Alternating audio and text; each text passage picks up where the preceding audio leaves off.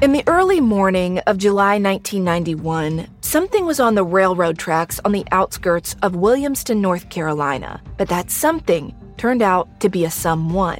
Why was he there? I'm investigative journalist Delia D'Ambra, and over the past year, my investigation for the latest season of my show Counterclock has plunged me into the details of a mystery so big and so bizarre that it feels like fiction, but it's not. It's reality. And the reality is that while my investigation started as a look into one man's suspicious death, what I uncovered is a web of small town secrets, a string of other crimes, missing people, and so many other suspicious deaths.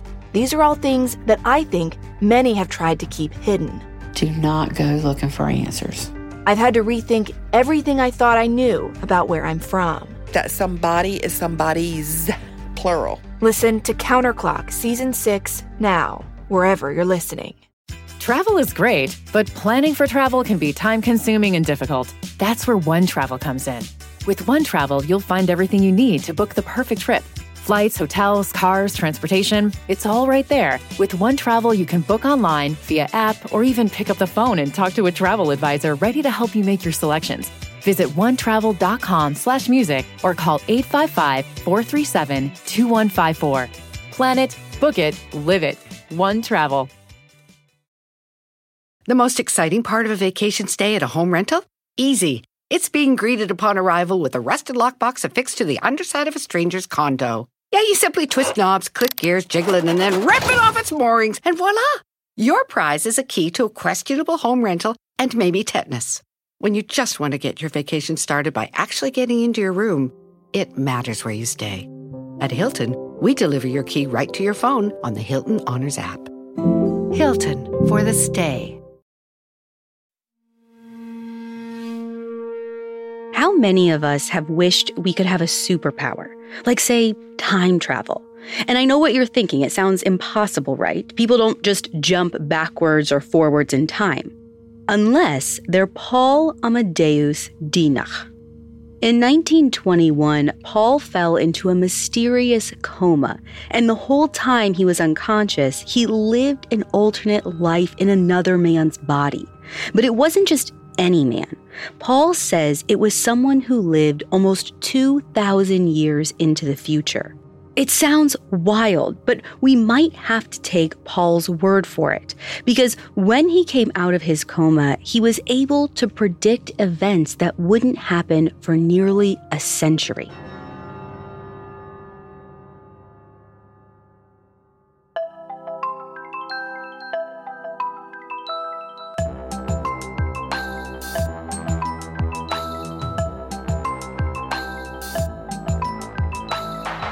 This is Supernatural, a Spotify original from Parcast. I'm your host, Ashley Flowers, and every Wednesday I'll be taking a deep dive into a real unexplained occurrence to try and figure out the truth. You can find all episodes of Supernatural and all other originals from Parcast for free on Spotify. This week, we're talking about a man named Paul Amadeus Dienach. Just before his death, Paul wrote about his experience being in a coma in 1922. He claimed he traveled to the future where he lived for a year in another man's body. And to this day, we can't explain how Paul could have known about the future world events and technology that he described. We'll explore the mystery coming up. Stay with us. Travel is great, but planning for travel can be time consuming and difficult. That's where One Travel comes in. With One Travel, you'll find everything you need to book the perfect trip. Flights, hotels, cars, transportation, it's all right there. With One Travel, you can book online, via app, or even pick up the phone and talk to a travel advisor ready to help you make your selections. Visit onetravel.com slash music or call 855-437-2154. Plan it, book it, live it. One Travel.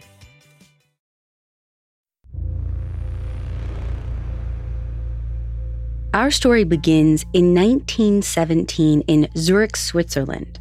Paul is a Swiss teacher and academic enthusiast. In his 20s, he pursued humanitarian studies, cultural history, and something called classical philology, which is basically the study of ancient Greek and Latin written language. But now, Paul's 31 years old and he teaches mostly history. And as far as we know, he's fairly healthy. But then, one day, out of nowhere, Paul just falls asleep. Presumably, it's in the middle of a normal, everyday activity because his family and friends try to rouse him, but Paul doesn't wake up. This freaks everyone out, so they take him to the hospital. The doctors say Paul has slipped into a coma, but they can't find anything physically wrong with him.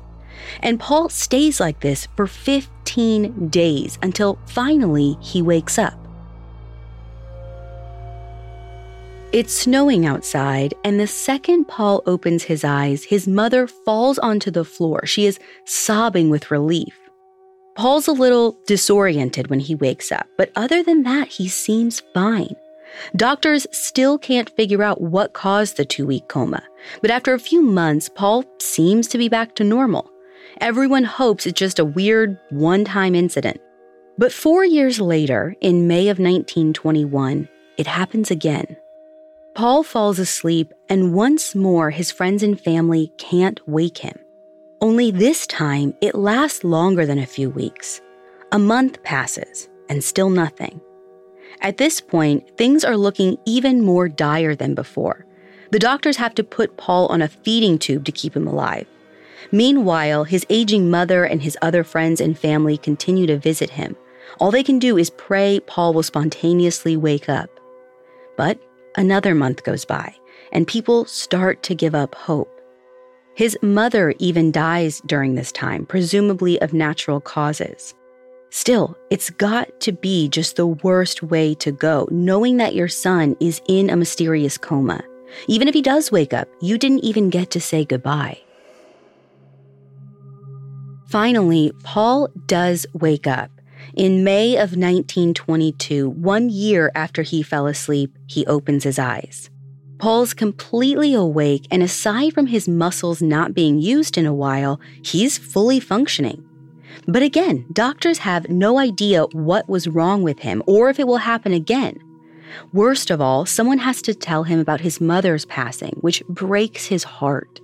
And maybe it's this grief that's weighing on Paul, because from the moment he wakes up, he's acting cagey, as in he won't say anything about what he experienced during the coma. Which, you know, makes sense if there was nothing to talk about. But from the way Paul's refusing to answer his friend's questions, it seems like maybe something did happen while he was unconscious and that, whatever it is, he literally doesn't want anyone to know. And Paul's strange behavior doesn't end there. Because as the months go by, he basically becomes a recluse. He won't see or talk to any friends or family. But from what they can tell, Paul seems to be preoccupied with getting his affairs in order. He cleans out his deceased mother's house, takes care of his inheritance issues, and sells some land. Other than that, he keeps himself so busy with manual labor, it's as if he's purposefully preoccupying himself. And he prefers to spend his evenings alone, reading philosophy books. And to be fair, Paul is a teacher and he was probably a big reader before, but he seems more invested than ever in his studies, specifically anything having to do with philosophy. And he's spending a lot of time talking to his priest, which is a pretty new development.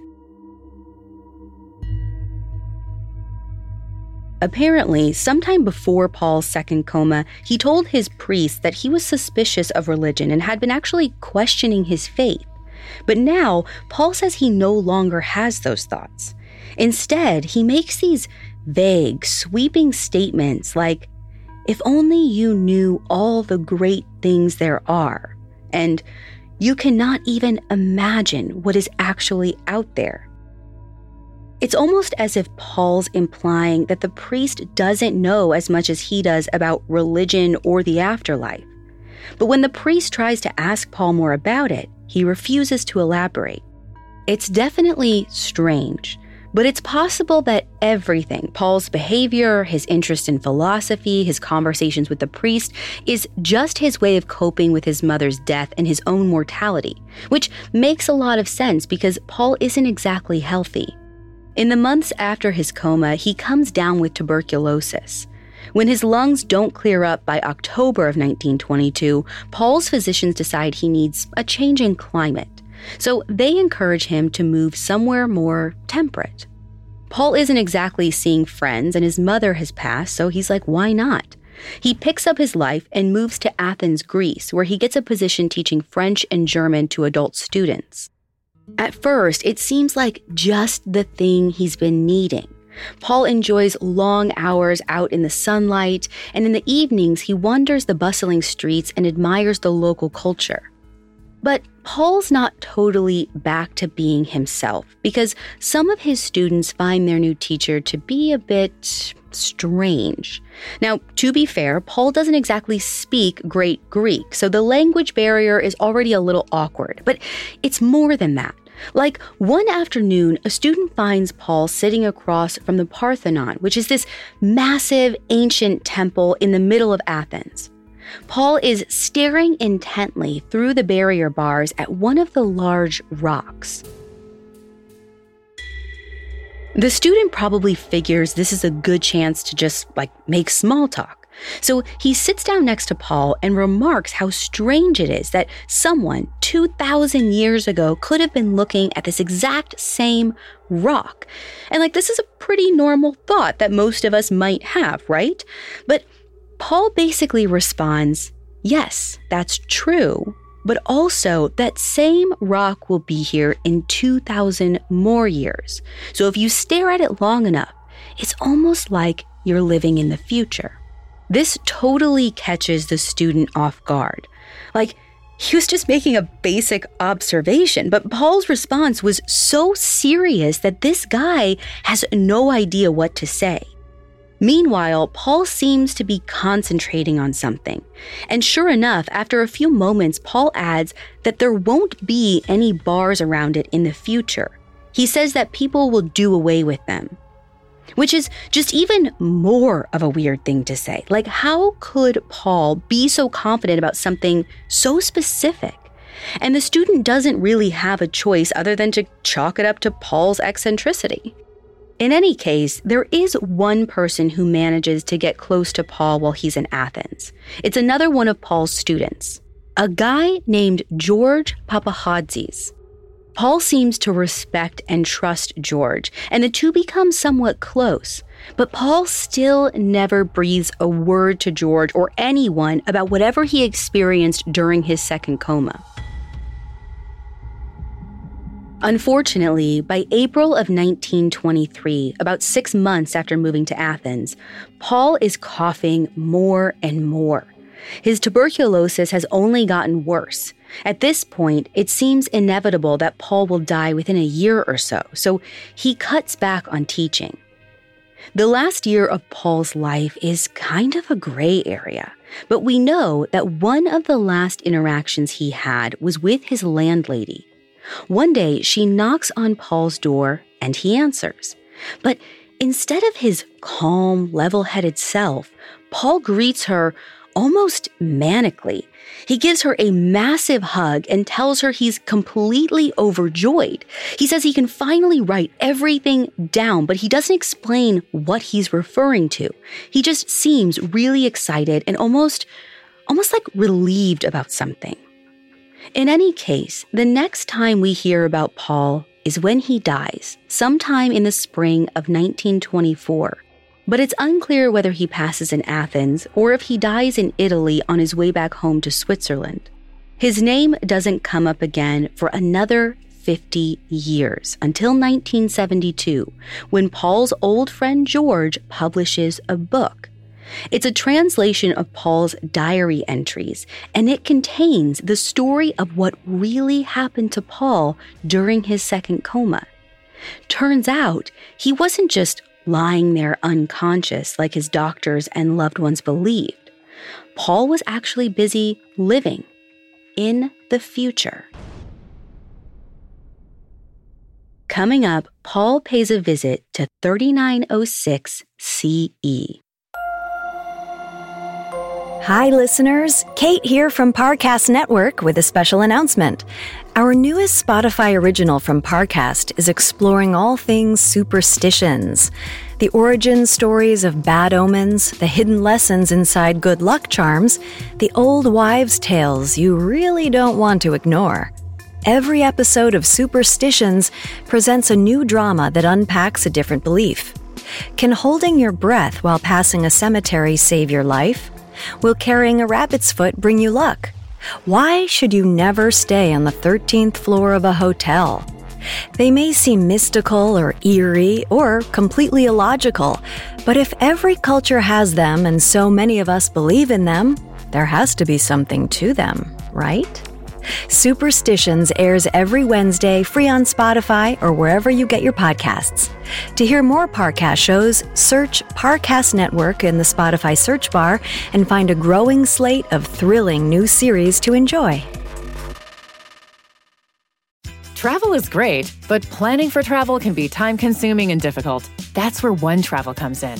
With One Travel, you'll find everything you need to book the perfect trip Flights, hotels, cars, transportation, it's all right there. With One Travel, you can book online, via app, or even pick up the phone and talk to a travel advisor ready to help you make your selections.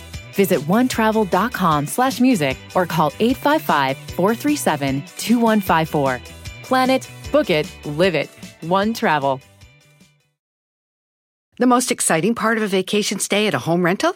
Easy. It's being greeted upon arrival with a rusted lockbox affixed to the underside of a stranger's condo. Yeah, you simply twist knobs, click gears, jiggle it, and then rip it off its moorings, and voila!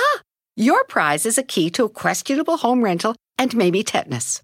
When you just want to get your vacation started by actually getting into your room, it matters where you stay. At Hilton, we deliver your key right to your phone on the Hilton Honors app. Hilton for the stay. Now back to our story. Just before he passed away, Paul gave his friend and student George a set of notebooks. Paul tells George they are for him to practice translating from German to Greek. But when George starts looking through them, he realizes these aren't just any notebooks, they're Paul's diaries. The first few entries are from 1918, the year after Paul's first coma. In them, Paul spells out his love for this woman named Anna it turns out that he's been madly in love with Anna since childhood, but she ultimately married another man and died soon after. So apparently, Paul was carrying this heartbreak with him throughout his life, which is really sad. And it could explain why he became so withdrawn towards the end. But it's not just unrequited love that's weighing on Paul, because the later diary entries are way more strange. They start in 1922, the year Paul woke up from his second coma and moved to Athens. And they mostly concern this big weight he feels in his chest.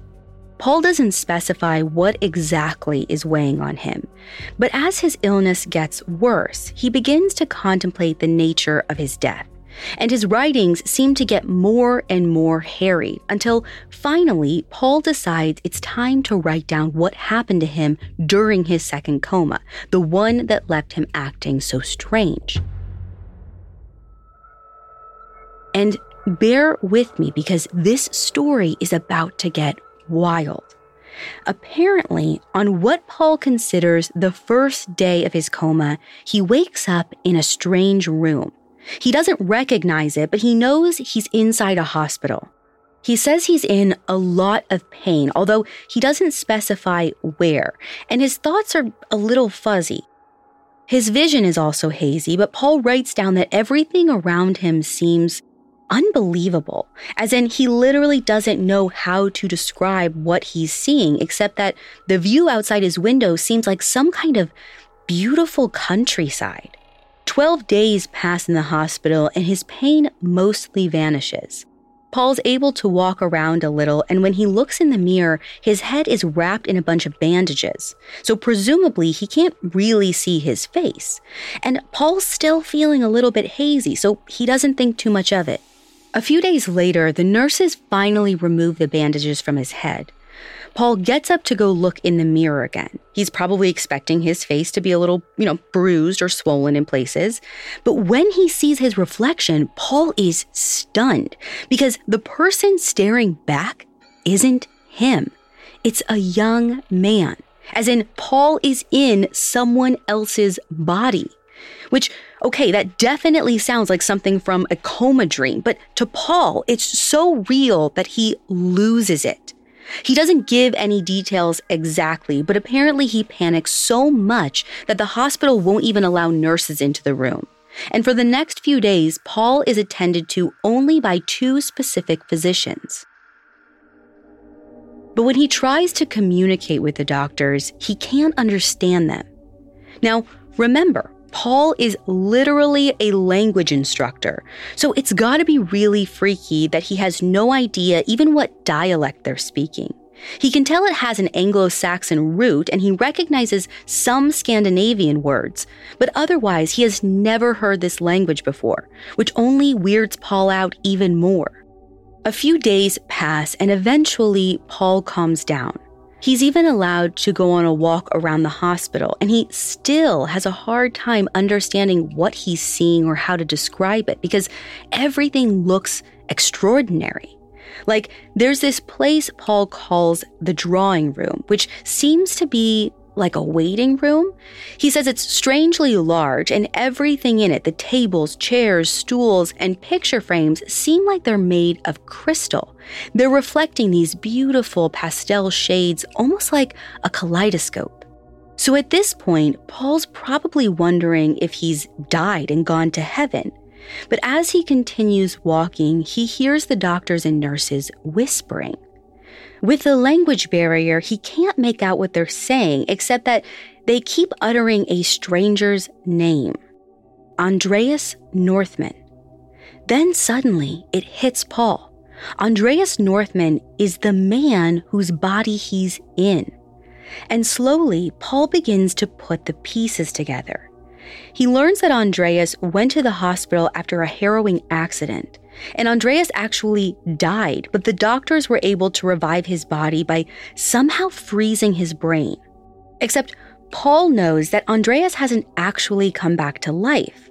Instead, it's like some sort of wire has been crossed between Andreas's body and Paul's consciousness, which granted that sounds impossible, but Paul must realize how bananas that sounds because he decides not to tell anyone that he's not Andreas Northman.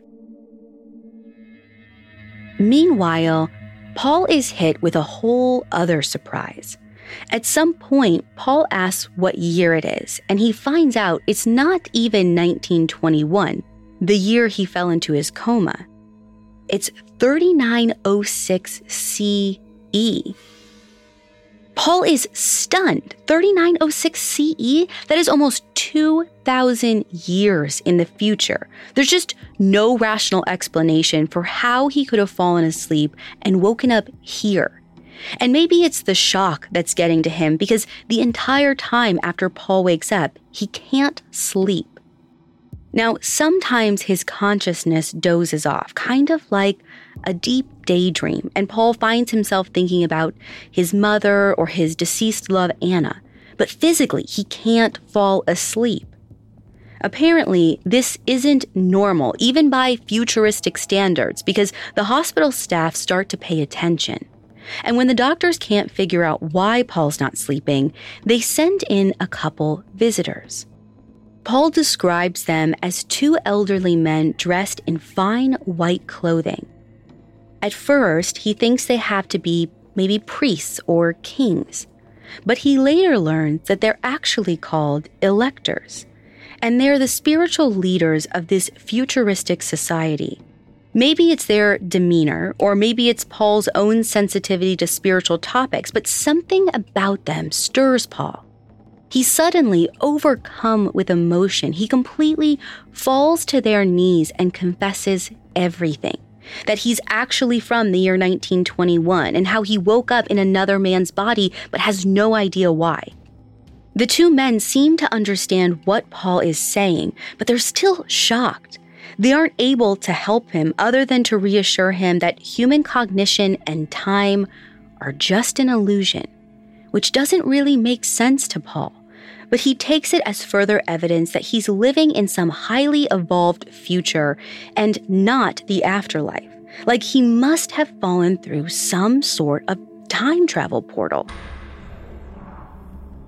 It's definitely a lot for Paul to process. But as his first month passes, he's getting excited. Like, Paul wants to learn everything he can about the future.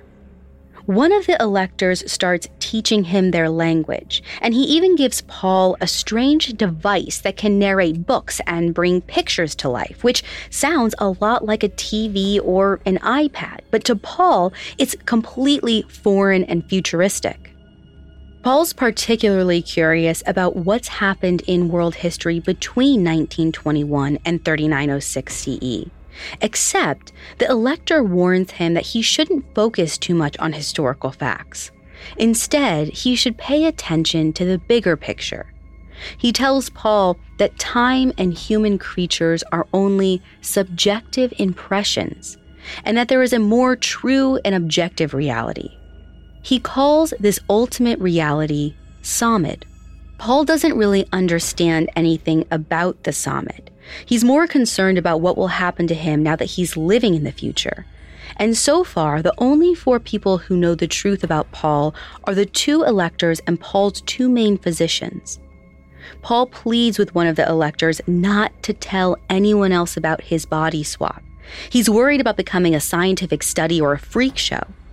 And the elector responds that something called the Valley of the Roses will be the final decider of whether or not Paul's secret is shared with the world. But he doesn't explain what this place is or when Paul might be able to visit. And things get even more complicated when Paul receives a new visitor Andreas Northman's best friend, Stefan. Stefan can tell pretty quickly that Paul is not the same person as Andreas. For one, Paul's handwriting is different. And some way or another, Stefan just intuitively figures out that there is someone else in his friend's body. But ultimately, Stefan seems okay with it because when Paul is finally discharged from the hospital, Stefan happily takes him under his wing to show him around the future. Now, I know this whole thing sounds out of this world. Like we've got body swap, we've got time travel, all in the same story. But it gets even more fanciful when Paul leaves the hospital. He finds out that he lives in this beautiful, majestic countryside in Scandinavia. And neither he nor Stefan nor any of their friends seem to have jobs. Instead, they spend most of their time on one never ending holiday over the next few months, they all take long walks and talk about philosophy. They go on boat rides, they sing, they attend dance performances, and they even go on vacation to Italy together. So Paul assumes that Stefan's social circle is just a bunch of upper class heirs. Like, I mean, how does this whole group of people just not have to do any work? But Stefan explains that it's because of what is called two year service. Basically, everyone graduates school at 17 and then they spend ages 17 to 19 in a city working at whatever job is given to them. And in that time, everybody makes enough money to live out the rest of their lives. Stefan even takes Paul to see one of these cities. It's a place in the north called Norfor, which, you guessed it, is not a real place on any map today. In Norrfor, Paul sees flying vehicles, floating observational towers, and lake shores lined with synthetic marble. And all this sounds like your run of the mill sci fi film, but keep in mind, this is Paul. He's from the early 1920s. Talking pictures haven't even been invented yet. But some of what he describes is actually stuff we have today. Like Paul talks about things like 3D movie theaters and Jumbotron, so it's definitely wild for him to be learning about these things. Paul is fascinated. And when he tries to figure out how the world evolved to this level, Stefan explains that there was once a mass nuclear war, some 1600 years before, in 2309 CE. He says the war destroyed much of the world's population. But from there, a universal commonwealth emerged, and people took on a more unified mentality. This led to a period of technological and economic expansion, but now society values spiritual progress more than material. Now, based on what we know about Paul's interest in things like philosophy and religion, this all seems like it could be pretty up his alley, which makes sense if this is just a wild coma dream. Either way, Paul loves his new life. But as the first year in the future comes to a close, it's time for him to make an important journey. It's time for him to go to the Valley of the Roses. Up next, Paul has a full blown spiritual awakening. Travel is great, but planning for travel can be time consuming and difficult. That's where One Travel comes in. With One Travel, you'll find everything you need to book the perfect trip Flights, hotels, cars, transportation, it's all right there. With One Travel, you can book online, via app, or even pick up the phone and talk to a travel advisor ready to help you make your selections. Visit onetravel.com slash music or call 855-437-2154. Plan it, book it, live it. One Travel. The most exciting part of a vacation stay at a home rental? Easy. It's being greeted upon arrival with a rusted lockbox affixed to the underside of a stranger's condo. Yeah, you simply twist knobs, click gears, jiggle it, and then rip it off its moorings, and voila! Your prize is a key to a questionable home rental and maybe tetanus. When you just want to get your vacation started by actually getting into your room, it matters where you stay. At Hilton, we deliver your key right to your phone on the Hilton Honors app. Hilton for the stay. Now back to the story. So, remember when the electors visited Paul in the hospital? He asked them not to tell anyone that he was actually living in another man's body. And they vaguely replied that he would eventually go to this place that could help him. They called it the Valley of the Roses. Paul still doesn't know anything about it, but to get there, he and his new friend Stefan take some sort of flying boat down Europe's main artificial river towards the Mediterranean. As they get closer, Paul senses some sort of excitement in the air, and he's about to find out why. As it turns out, the Valley of the Roses is a city in the Mediterranean that's full of lush gardens, rivers, and rose bushes. The temples and monuments are covered in fabulous gemstones, and the light is so beautiful it practically sparkles. Like, this place sounds a lot like heaven. Paul discovers that it's home to the world's spiritual elite, which is basically a class of people who have devoted themselves to studying things like philosophy and science. And more than that, they have an evolved ability to get in touch with the Samad, which, if you remember, is sort of this greater objective reality. Paul loves this place. He spends the next days or weeks learning about the great thinkers of the past. And since he still can't sleep, he spends his nights just staring at the beautiful lights in the city. But the longer he stays in the Valley of the Roses, the more something inside of him changes. Paul starts thinking more and more of his old love, Anna. At first, it's just a trickle of thoughts. But then a full flood of memories and emotions and nostalgia hits him. It's as if it's been a few days, not years, since he last saw her.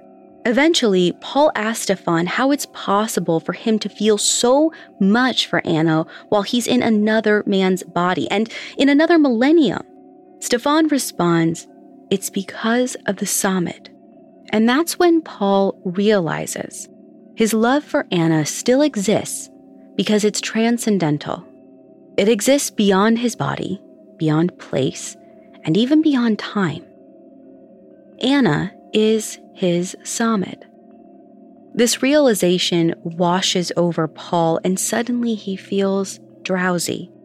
His eyelids get heavy, and he begins to nod. Then, for the first time in a year, he falls asleep. When Paul wakes up, it's 1922 one year since he slipped into a coma. He's inside his own body, lying in a hospital in Zurich, Switzerland. Paul can hardly make sense of what just happened to him, but he's convinced it's all real. And he's pretty sure people won't believe him, so he says nothing. It's not until closer to his death, one year later, that Paul writes the whole thing down from vivid memory. And when he dies, his friend and student George is the first person to read Paul's story. Over the years, George puts Paul's diaries into the hands of various secret societies like the Freemasons. Maybe he hopes they'll be able to make sense of what it all means. And the Masons, at least, seem to take it seriously because they try to keep the diaries under wraps. Allegedly, they're worried about the knowledge of the future falling into the wrong hands. So when George finally decides to publish Paul's story for the general public, it's 1972, almost 50 years since Paul died. Now, George is from Greece, and at the time, the Greek Orthodox Church is a huge political presence. They immediately condemn the book as heresy. And when the Greek dictatorship crumbles the following year in 1973, the first edition basically goes extinct. It's six more years until George publishes it again in 1979. This time, he titles the book The Valley of the Roses. Then, a few years later, George dies, probably of old age and any real interest in Paul dies with him. In fact, the story might have been lost entirely if not for a Greek writer and TV producer named Achilles Syrigos. In 2015, Achilles finds an old copy of George's book and translates it to English. The whole thing makes for a wild read. A guy who goes into a coma and comes back with vivid memories from the future?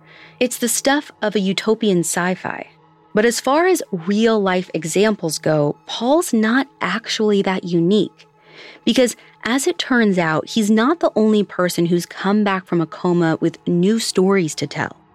In 2012, a 29 year old man named Alpha Kabija gets into a bike accident in London. He's taken to a nearby university hospital where he spends a few weeks in a medically induced coma. And when Alpha wakes up, he knows who he is and who his loved ones are. He can even remember the accident. But he's also accumulated a few new memories. Like, Alpha remembers going to see his girlfriend who was pregnant with twins. He recalls putting the ultrasound picture in his notebook and then remembers that they've picked out two names Sky and Nikita. Alpha also recalls having a job interview at MI6, which is Britain's secret intelligence service, and he remembers owning a small private plane. Except when Alpha wakes up, his girlfriend isn't pregnant, not then, not ever. He never interviewed with MI6, and he doesn't own a private plane. But Alpha is convinced that everything he remembers actually took place, which actually isn't too unheard of. Humans tend to think our memory works like a video camera, recording real moments as they happen. But this isn't entirely true. In fact, we are really good at adding in things that never happened, stuff we either imagined or dreamed about. In Alpha's case, he thought all these things had taken place in the present, but with Paul Amadeus Dienach, he was convinced he had lived through the future, which is actually something that scientists today are studying. They call it chronesthesia, or mental time travel. It's basically where someone imagines something that happened to them in the future, but it's coded into their memory as a present moment. Now, this is like way on the fringes of science, and we really don't know how it works exactly, but it could explain why Paul was so convinced he wasn't dreaming. His memories felt so real, he was convinced he had actually lived them. But it was probably just his imagination playing tricks on him. This makes sense when we think of the future Paul experienced. A lot of the futuristic philosophy in particular seems similar to Eastern religions, which Paul probably went into his coma already knowing a lot about.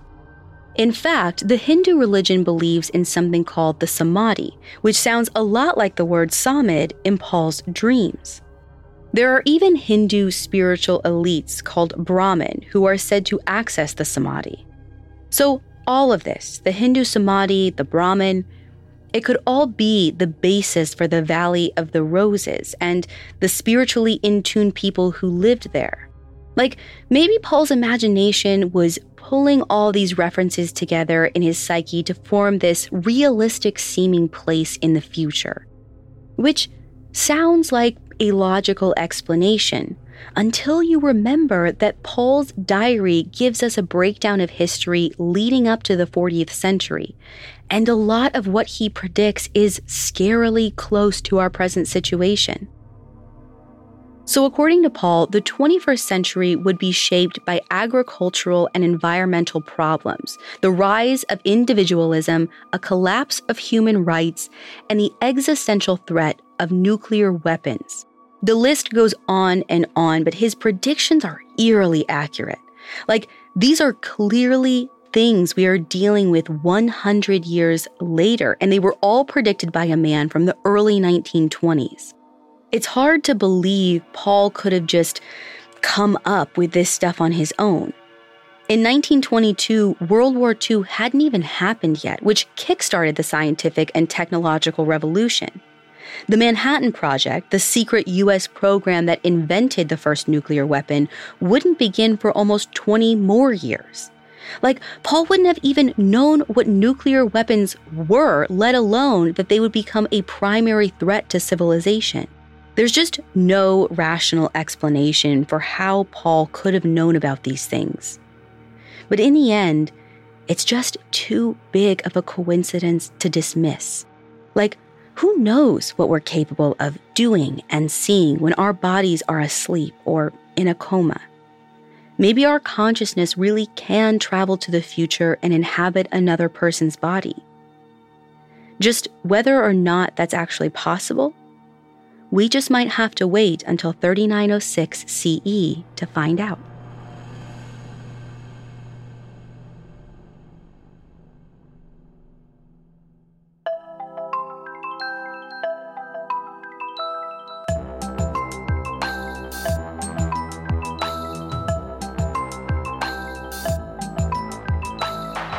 Thanks for listening. I'll be back next week with another episode. You can find all episodes of Supernatural and all other Spotify originals from Parcast for free on Spotify. And if you like this show, follow at Parcast on Facebook and Instagram, and at Parcast Network on Twitter. Supernatural was created by Max Cutler and stars Ashley Flowers and is a Parcast Studios original. It is executive produced by Max Cutler sound design by Carrie Murphy, with production assistance by Ron Shapiro and Carly Madden. This episode of Supernatural was written by Stacy Lee Nemec, with writing assistance by Ali Wicker. To hear more stories hosted by me, check out Crime Junkie and all audiochuck originals.